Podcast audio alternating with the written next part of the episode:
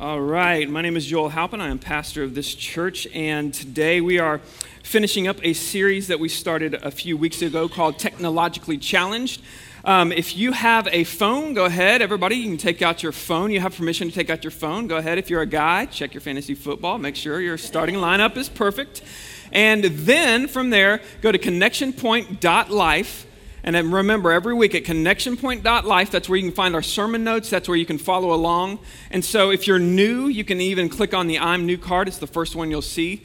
And by the way, if you click on that and fill out your information, uh, what we do with your information is this we do not put it into a database where you will be emailed and emailed and emailed. What we do is we drop off a gift at your house. It's the gift is my favorite thing in the whole world. In fact, if you've received this gift, you can vouch. It's a pretty neat gift. And then you'll get no, thank you notes for coming. You'll get emails saying thanks for being here. Uh, you'll only get a few emails for like one a week for a few weeks, and then you can delete those real easy if you if you don't want to come back.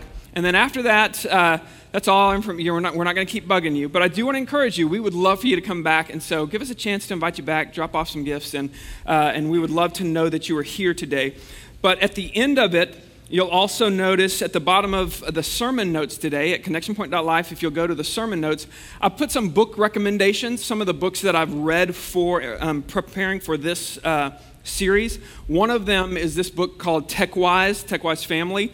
Um, it's a pretty good book. There's another one, 12 Ways uh, That Your Phone is Changing You. Uh, that is worth reading as well. Both of those are from a Christian perspective.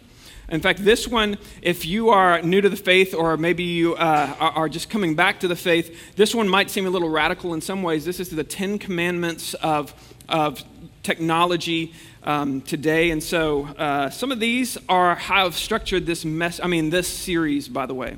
And then there's another one called Digital Minimalism. I would recommend that if you really are convicted and would like to begin to wean yourself off of your phone, that's a good one as well. And so, hopefully, those resources will allow you to continue to pursue some of the things you may be convicted of uh, by the Holy Spirit in this message. And uh, we're going to get into this last one today. I'm very excited about this message. This is really the first uh, message that came to mind when we prepared this series. So we're going to have a word of prayer and then we'll get into it. So let's pray. Lord, we come before you today ready to have our hearts changed and aligned with you. Lord, for everyone here that is maybe feeling as if we're not worthy to be in front of a holy and a pure God, Lord, I pray that today we'll find freedom. For those of us that are stuck in a sin, or maybe we're, we're hiding a part of our life, and it's convicting us, it's crushing us, and we wish we could have freedom from this, Lord, today I pray is the day that we find freedom. For some of us that for so long have gone to church and just viewed church as religion, as a set of rules in which we've got to follow in order for you to love us, Lord, today I pray that we'll see you in a whole new light, that we'll understand that this is a church that values relationship over religion, Lord. And I pray that that will come to light today and we will walk out of here with a relationship with you, being loved by our Heavenly Father. And Lord, we pray that the Cowboys beat the Saints. In Jesus' name we pray. Amen. you want to put it? No, I'm just kidding. I, I couldn't do that. Kevin, you'll have to beg, I beg your forgiveness. I forget about, I forget about the ones that are walking far, far from the Lord. so we've got everyone in here. okay, okay. Man, we've, we've had a, uh, we're having a coup in here. All right, let's get serious. God is going to do some stuff today. Win or lose, God is going to move today. And so thank y'all very much uh, for putting up with me, okay?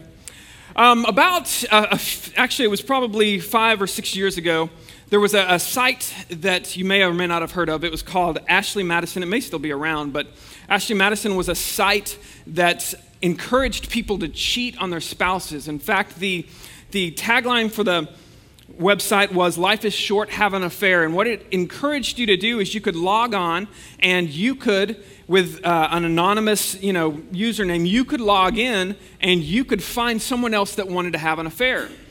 And there were several things that were a problem with this. The first one is, is that the ratio of men to women on this site was 1 to 13, of women to men was 1 to 13,000. So for every one uh, woman on there, there were 13,000 men that jumped onto this. And you can quickly see that it was really a fantasy setup. It wasn't real, but there was a group that was a, a hacking group. They called themselves the Impact Team. And what they decided to do was they hacked into Ashley Madison, and this happened in 2015. It was pretty well publicized. They hacked into a- Ashley Madison, and everyone that had gone in and tried to delete their profile, in other words, they had tried to kind of cleanse their digital trail, so to speak. So anyone that had, had gone in and deleted their profile and, and thought, hey, I'm done with this, maybe they had, had, had an experience and said, I, I don't want to be a part of this, they assumed that was gone. And what happened was the impact team gained access to this because they were not actually deleted. The impact team then broadcast and leaked this out, and many, many people found out that what they thought they had covered, what they thought they had stopped, they had not covered. And in fact, it's not just having an, an affair, it's also when it comes to pornography. There's many of us that spend a lot of our time covering a digital trail. And some of us, it may not be a digital trail, it may be just a sinful trail of our life that we spend a lot of times hiding. And one of the interesting things about technology is technology has actually enabled us to hide more than we ever thought we would be able to hide. I want to give you some stats just to kind of talk or, or highlight the, the issue. 62% of teenagers have received a nude picture on their phone in the last month. 40% have sent a nude photo in the last month. The number one reasons that teenagers say they view pornography, which, by the way, the, the uh, average age for, for kids now starting is around 10 to 11 years old. And the reason that most of them give for viewing pornography is boredom. In fact, that's the same answer that most single men give for looking at pornography. But what's interesting is that married men give a very different uh, excuse or reason. Married men say that it's actually helping their marriage. Married men give the excuse that this is something that if they didn't do, then it would cause other issues in their marriage. By the way, studies show that this is a false narrative, that this is not actually true, that people who view pornography, whether single or married, actually have a harder time in their relationships. Now, when we actually get into how, they, how we navigate pornography, when it comes to teenagers, 79% of teenagers say that no one is helping them and no one is guiding them through their battle with pornography. Of the 21% that say that, that they have someone, the number one person they say that is guiding them is their boyfriend or their girlfriend. When we look at this issue, it's real easy for us because we all know someone. And if it's not pornography, there are many other digital issues.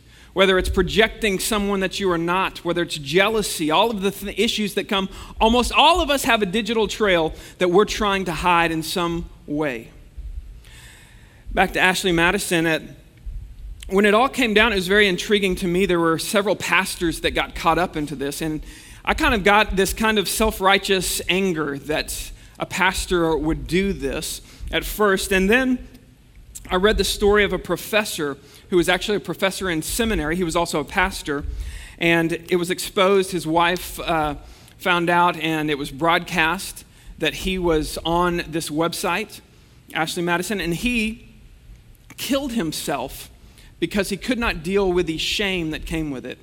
And, and when I read his story, I also read his wife's story of dealing with not just finding out that her husband had gone to the site, but then the aftermath of his legacy being tarnished and he being he, he, losing the one that she had spent her life with.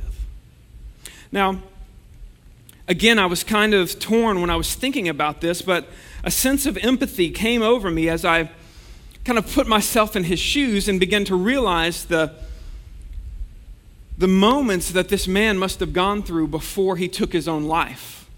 Of realizing that he thought he was covering something, he thought he was managing something, and it had probably gotten out of control. It was probably something that he never actually acted on. It was something that in his heart, maybe it was a fantasy, maybe he thought it would give him something that it never probably did. But when it all came crushing down, it began to just press and press, and I thought about his, his feelings, the moments and the days before he took his own life. How hard it must have been to know that, that his past was crushing him so much and that there was nothing he could do now to erase it. He thought he could control it, but he couldn't. Today, as we talk about this topic, I want to make sure that we understand that we are not going to stay crushed under a rock because there are many of us in this very room that have either are trying to make sure we keep our, our, our sins hidden, we keep our digital trail, and maybe our analog trails as well hidden. And a lot of it, though, it's not that we desire these things, it's that we're caught in a sin, we're caught in an addiction. And we feel as if we were to admit it, if we were to let somebody know, it would destroy some of our relationships. It would put us in a worse position. And so we try to manage our sins. We try to keep the hiding. We try to keep thinking this false idea that we can somehow cleanse our past, that we can somehow remove our digital trail.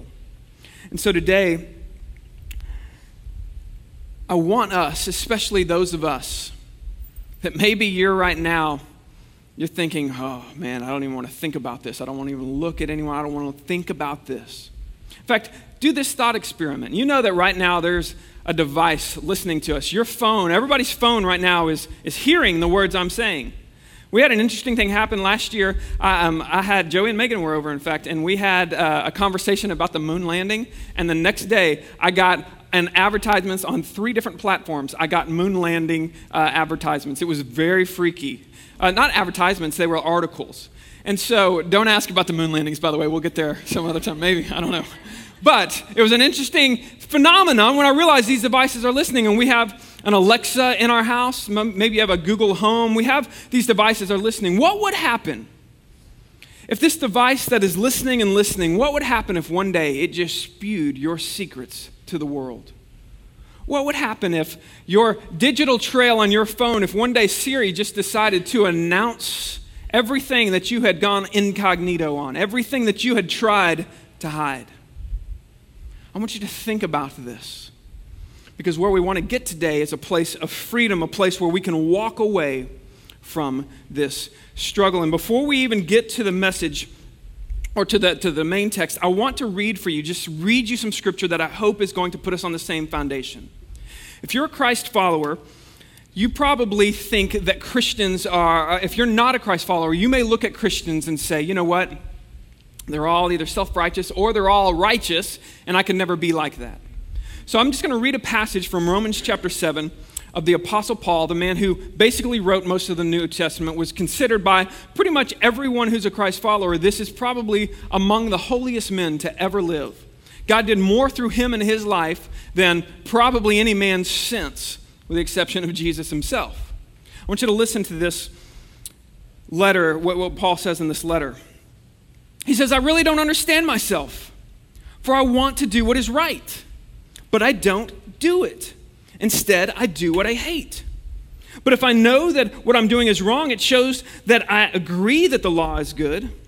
So I'm not the one doing wrong. It is the sin living in me that does it.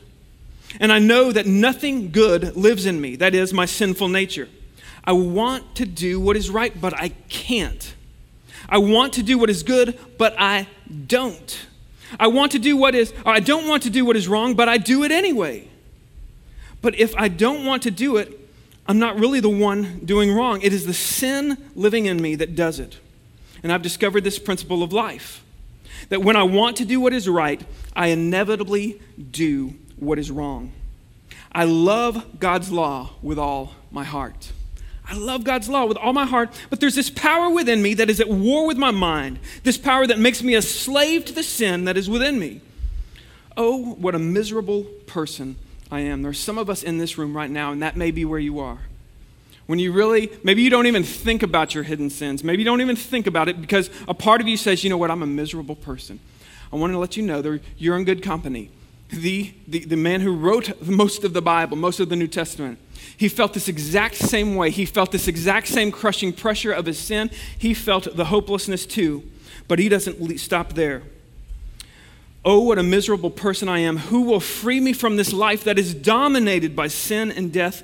Thank God. The answer is Jesus Christ, our Lord. So you see how it is. In my mind, I really want to obey God's law, but because my sinful nature, I'm a slave to sin. So now there is no condemnation for those who belong to Christ Jesus. And because you belong to Him, the power of the life giving Spirit has freed you from the power that leads to sin and death. The foundation that we are standing on as we go to this message is that there is no condemnation if you are in Christ Jesus. If you have made the decision, you know what? I love God's law. I want to be righteous. I want to be holy. I want to follow Him. And if you made the decision, I, you know what? I, I'm going to trust Jesus. I believe He died for my sins. I believe He rose from the grave. I'm going to follow Him. If that's you, then Paul says, guess what? You're in the same boat as me. We're struggling with our sin, but you are free. There is going to be no condemnation for you. God is not going to throw you into hell. In fact, you have a relationship. You have been freed by the power of Christ, and there is a power in you that can actually unlock the power of sin in your life. You know, sometimes my kids and I will wrestle or scuffle around, and one of us, me or them, will get chased outside, and it's always fun to lock them out when they get outside. And then the, the ultimate in this game, when you get somebody outside, is to unlock the door without them knowing that you unlock the door and to watch them sit by the door when it's unlocked. And I want to remind us as Christ followers, you have a power within inside, inside of you, within you, that God has given us a key to unlock this door. That He didn't intend for us to stay locked out, that He has invited us in, and He's given the, us the power to come in. And so that's what we're going to look at today, and this is not theory. I will let you know in my life, I remember the first time I ever saw the internet. It was in 1995. It was at the University of Texas. I remember my first email. It was joel.halpin at utexas.edu. And I remember I came home and or I came into my, my dorm room. I had three uh, other uh, suite mates, so to speak. And we had one computer. It wasn't in my side, it was on my, uh, some my suite mates' side. And it was the only one, and for the first time, it was a computer that was attached to the internet. I had never experienced this. And I remember the first scandalous site that my uh, roommate went to. It was the Sports Illustrated swimsuit issue. And, uh, and it was accessible online, but the weird thing was you had to like wait for the picture. It was just like one photo, and you had to wait because it came in like thirds or fifths. And so it was very, very odd because uh, we were laughing about it at the time, but the reason we could laugh about it is we didn't understand the danger. Because the, the one saving grace we had at the time is that this was one computer, it faced outwards, and there's no way we could have gotten on that computer without everyone else knowing our business. But what I, I come to find out is that when we are given a tool that allows us to hide, all of a sudden, the things that we may not think are dangerous become dangerous. And that happened for me many times in my life. I've had to overcome sin. And I haven't done it. Actually, God has done it through me. But it always starts with a process we're going to talk about, whether it's pornography, whether it's pride, whether it's jealousy. All of the struggles, that, the sin struggles I've ever overcome, have come through what I'm going to talk about today. And it's going to be in the same uh, letter that, of Paul, his, his letter to the Romans. And we're going to be in chapter 6, okay? Romans chapter 6, starting at verse 15. If you have your books, or if you want to go to connectionpoint.life, you can find it there. Or you can just go to your Bible app, whatever you have. This is Paul writing again, and he's writing to a church, church people. They, they've accepted Christ, they love Christ, they love Jesus, but for some reason, he's writing just to Christians, and he's talking a lot about how we free ourselves from sins that should tell us something. He says to them, What then? Are we to sin because we are not under the law but under grace? How many Christians have asked themselves this? Hey, I don't have to live differently. I got freedom. I'm forgiven. It's, it's great being a Christian. I can do whatever I want. And God's just going to forgive me and forgive me. And I'll tell you, that mindset is the reason that some of us are stuck in sin today, is because we think I can live just like everyone else. I can just keep going sinning. So Paul calls this out from the beginning. Are we going to just keep going this direction? He says, by no means. Now I'm going to give you what I'm calling like a, just a three step process, but the, really there's one key here that most of us miss when it comes to seeing God change our life. Okay, the first thing I want you to see is that you need to recognize who you are chained to. This is what Paul says in the, in the following verse. Do you not know that if you present yourselves to anyone as obedient slaves, you are slaves to the one you obey? either of sin, which leads to death, or of obedience, which leads to righteousness. Whoever you're obeying, he says, that's who you're a slave to, that's who you're chained to. And all of us, as, as Christians or a people that would come to church, even as a visitor, all of us would say, you know what, hey, I go to church, I'm a good person. And we would try to convince ourselves, you know what, I'm, I'm, I'm, I'm godly, I'm good. But when we look at the things that we're hiding or what we're actually doing, we see, you know what, I may be chained to something else. You know, for me, for the last two years, I've been on Weight Watchers. I pay a company to tell me how much I can eat, okay?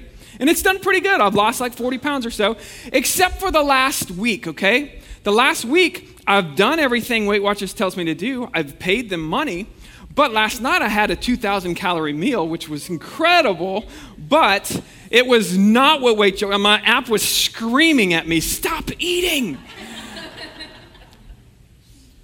Now the truth is, is that I can tell you, hey, I could stand up here and say, hey, I'm on Weight Watchers. Yeah, yeah, I pay you for this app. I log everything. But when it comes to what I'm actually eating, if I'm not, if I'm if I'm using the app to decide what I'm eating, that's the way you're supposed to. Is you look, okay, I have enough points, I can eat this. I have enough calories, I can eat this. That's not how I've been using it this week. I've been thinking, you know what? I'm just going to log all that. I don't care what it says because I'm going to do what I want to do. I'm going to Chili's, and at Chili's, I had a feast. Okay. So who's guiding who? Some of us trick ourselves with this mindset that because I've come to church, because I'm, I'm a good person, I'm not chained. And the first thing you need to recognize, Paul says, listen, you need to understand you're chained to somebody. You're living for someone. You're worshiping someone. There is somebody that is leading you, that is chained, that you are chained to. And it may be Jesus. It may be, and maybe that you're following God. Or it may be that you're saying you're following God. And the reason that you are struggling in this sin is because you haven't even admitted to yourself, you know what? I am caught. I am dead to rights. I cannot fix this.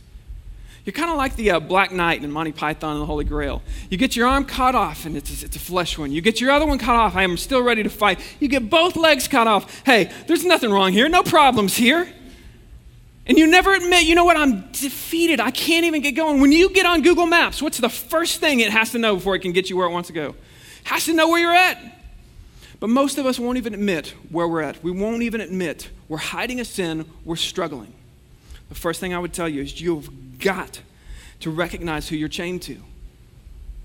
You've got to understand you may be following Christ, you may be reading, maybe you may be coming to church, you may be reading your Bible, but you may be first and foremost chained to a sin. If you're trying to cover a digital trail and you know you're going to continue to do this and you don't even think about it anymore, this is just what we do. Are we going to go on sinning? By no means. We're going to admit we're chained to something we don't want to be chained to anymore. And we've got to confess that, starting with ourselves. We've got to admit it to ourselves. The second thing I want you to see is you have to align your heart to God. Now, this is the secret sauce. This is the this is the step that we skip whenever it comes to seeing life change in, in, in, our lives, to seeing God actually move in our lives. This is what he says. He says, But thanks be to God that you who were once slaves to sin have become obedient from the heart to the standard of teaching to which you are committed. And having been set free from sin, you have become slaves to righteousness. Now, that is, you're chained to doing good stuff. You're chained to, to following God. You're chained to it. Now, you, it's just natural you follow there. But what I want you to see is this little process that happens that we skip over. A couple of words I want, you, want to highlight here. The first one, this word standard of teaching. Now, the actual literal meaning from this would be form or mold. Like if you make a mold of something and that's what it conforms to. And so he says there's this teaching you've been given, and that teaching is for a reason. It's to mold you into something. You're, the teaching of God, the teaching in the Bible is to mold you into the likeness of Christ. It's to mold you in to the image of God that you are supposed to be living in. God's doing something through this teaching. But before you just get to the mold, the person you're supposed to be, there's a, a phrase before this you have become obedient from the heart. I think this is a phrase we skip quite often when we try to change things in our life. We try to maybe just make the checklist. Here's what I'm going to do tomorrow to change my life. And we go straight to the mold, straight to what the image that we're trying to become. If you're trying to lose weight, you know what I'm going to do tomorrow? I'm going to I'm going to start eating. I'm going to start this new diet. And you think I'm going to go straight to the diet. And you, and you go into the diet and you realize you don't really want to be on the diet. You really don't want to be doing all. You want the form. You like the form. You like where it'll be. You, you like that part. But you don't actually want to go through the process. You haven't had your heart aligned to God's yet. I will tell you, to keep on this health kick that I seem to be on, my wife had a suggestion a few uh, days ago. She said, Hey, let's, I'm thinking about doing a whole 30. A whole 30 is a way to cl- eat clean for 30 days. We've done it before. Sometimes it goes well, sometimes it doesn't go so well. And what I've noticed for me is that there, this is a very unscientific thing I'm about to say, okay? But for me, what I've noticed is anytime I try to change my life, is there is a one to two ratio on how it goes. For every one day I spend preparing, I can usually last two days. So a few years ago, I did a 40 day fast. 40 day fast of just water. I had a, few, a little sips of juice, but it was all, and you know, for about 10 days, I prepared my mind every day. I prayed for strength. I prayed, and you, you know what? I got 20 days into this pretty easily. 20 days into it because my mind was there, but that 20th day, I was like, you know what? I want to eat. I want some food. I'm done with this. And so, what I had to do to make it the whole way is I had to go back and I had to start aligning my, my heart to God again. I had to go back and start praying, God, give me the strength for this. And I had to get my mind focused on God, you have called me to this. I want to accomplish what you have set before me. And I had to go back, and every single day I had to get my mind right. The same goes for every challenge, whether it's a diet, whether it's working out, whether it's just being nice to somebody that I didn't want to be nice to. I've found that I have to spend time aligning my heart to the form that I want to be. Now, here's where most of us mess up with the image of God. We say to ourselves, I want to stop looking at pornography. We say to ourselves, you know what, I want to get off social media. What we don't think about is the form we really want. I want my heart to reflect God's heart. I want my marriage to, to reflect God's heart for my marriage. It's not that I want to stop doing this, it's that I want to be this form of who God created me to be. And, and until we align our heart, you know what? I want to glorify God in my marriage.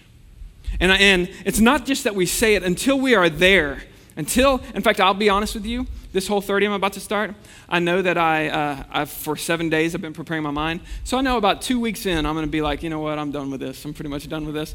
I know that I'm going to have to come back and I'm going to have to continually renew my mind. Who do I want to be? I want to be someone who, who has supported my wife in this journey. I want to be someone who, who is called to this form that I want to achieve. But the form can't just be what I don't want to do, it can't just be behavioral change.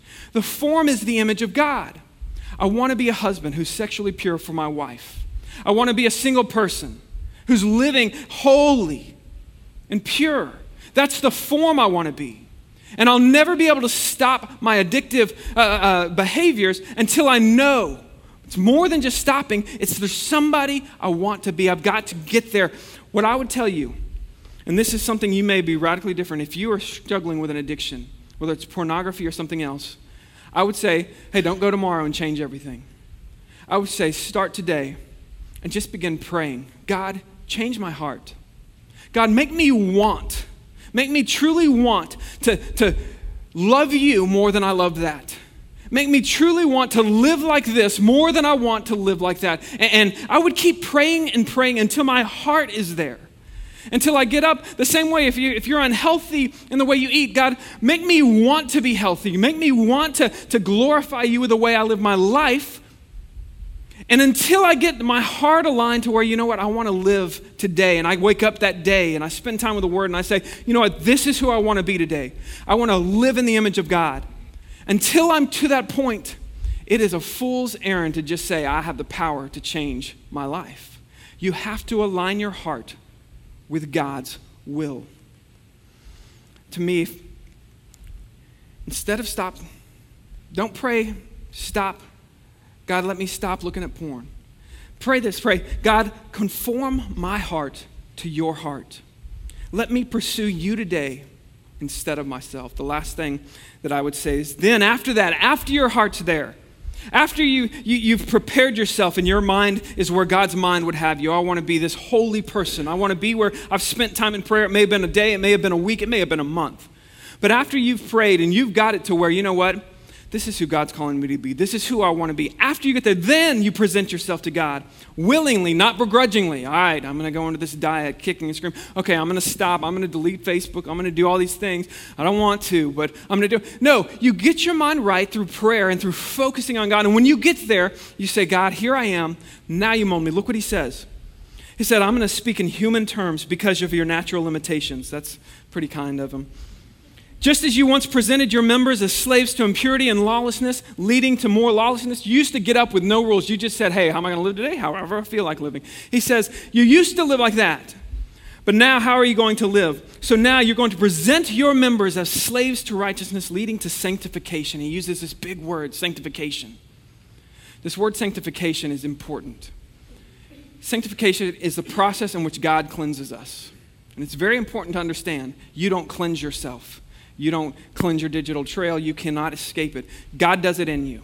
God does it in you. And so he says the way that you present yourself for God to sanctify you is you align your will to Him.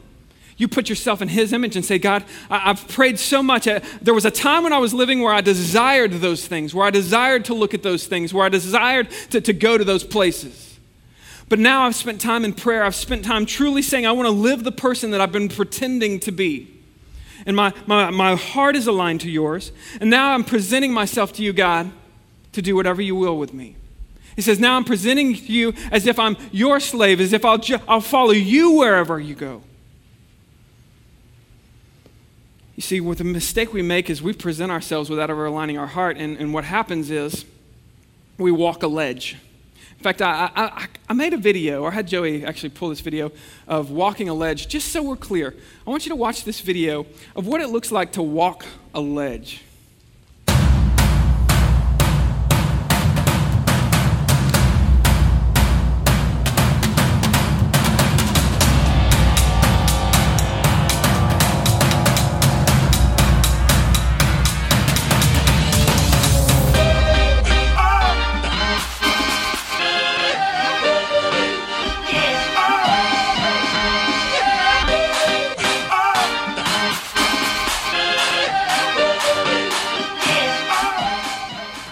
There's like 10 minutes of that, and it drives you nuts when you watch it, okay? Now listen, whether you like it or not, this is how some of us are living our Christian life.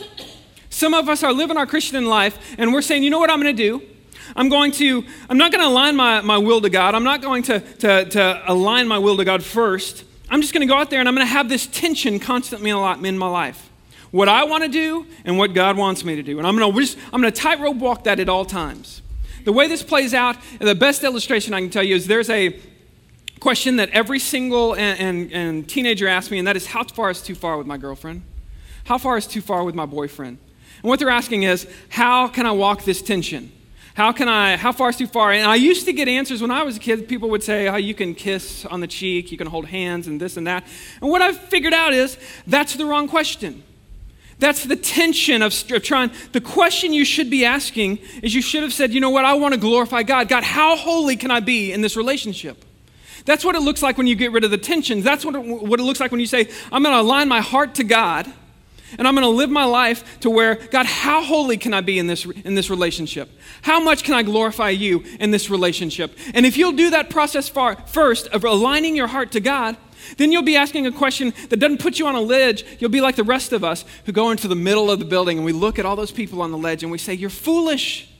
Eventually, it's going to get you.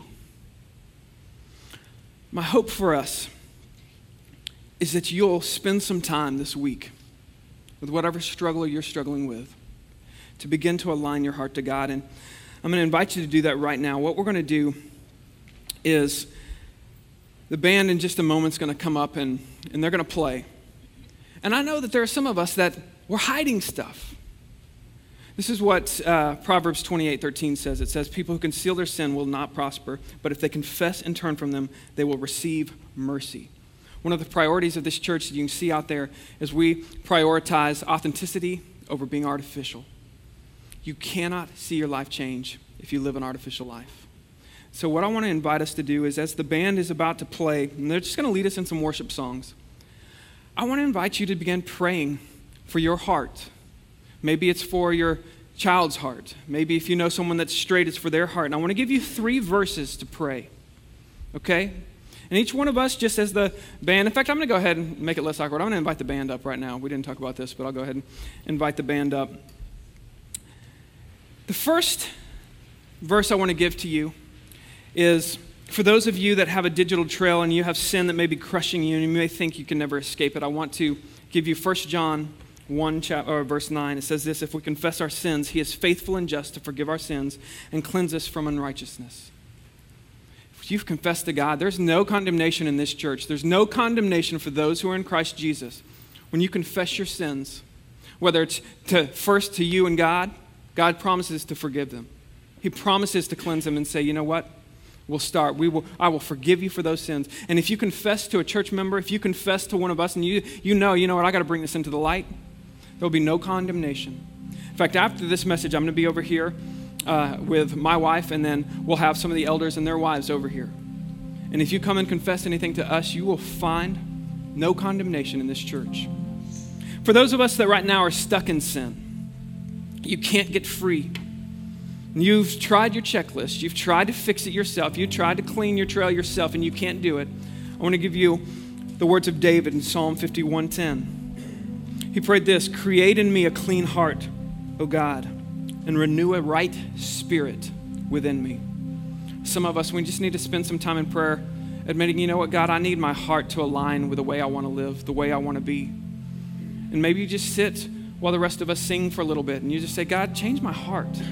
And this is the first prayer of many you're going to pray over the next few days and weeks. God, begin to make me want, make me have a spirit inside that wants holiness that wants to run from this. So when the moment comes to make the decision, I, don't even want it. The last one is this. For those of you that have decided to live differently and you maybe have made radical choices that people are looking at you saying, Why would you do that? And they don't understand that there's a battle that's not just within, that the battle of the heart's within and without. We've got to make different choices with our devices. In fact, in these books, in fact, I, I even listed some or put a list on connectionpoint.life. Some of you that have dug in and researched this and said, you know what, I need to make new changes. I need to change the way I use my phone. I need to cha- make changes. Here's the verse I want to give you. This is Acts chapter 4. This is the believers who prayed when they were being persecuted. In fact, their leaders had just been thrown in jail. They prayed this Now, Lord, look upon their threats and grant your servants to continue to speak your word with boldness while you stretch out your hand to heal, and signs and wonders are performed in the name of your holy servant, Jesus. I pray today that we find healing like never before. And so, right now, I'm just going to say a word of prayer. And for about 30 seconds, maybe a little longer than that, I want all of us just to spend some time in prayer. Feel free to stay seated, to stand, to pray with someone else, that's fine. And as the band begins to sing, some of you may feel, you know what, I still need to, to pray some more. That's totally fine. And after we dismiss from this service, I'll be over here. If you need more prayer, we'll be ready to pray. And we're going to be praying that God will change our heart, that He will sanctify us, and that He'll give us the strength to present ourselves to Him with an aligned heart. Let's pray. Lord, I know with all my heart that some of us in here have been pretending Maybe we struggle with pornography. Maybe it's another addiction. Maybe it's the low self esteem where we look so much at other people online and in other situations and we think we're not good enough. So we put on a smile and we pretend to, and we end up just hiding who we really are and where we really are. Lord, in this moment, I just pray a, a prayer of confession. Lord, I pray that the areas of my life that are not conformed to you, that you'll identify those. And the places that maybe I'm hiding something, you'll reveal that to me. And Lord, I pray today you'll begin to change my heart. Let me want to be the person you've created me to be. Let me want to live how you would have me live. Let me live in the image of God. Lord, let me want to live in the image of God. And Lord, as we continue to pray, Lord, I pray that those of us who have been for so long pressed and crushed, feeling as if we're not worthy or not good enough, I pray that we'll resonate with the words of Paul. Lord, we are all sinners in this building, but we have a Savior who has told us we are not condemned, who has told us we are free. In fact, He unlocked the door. Let, let those of us that are just standing outside come in in this moment. It's in your name we pray.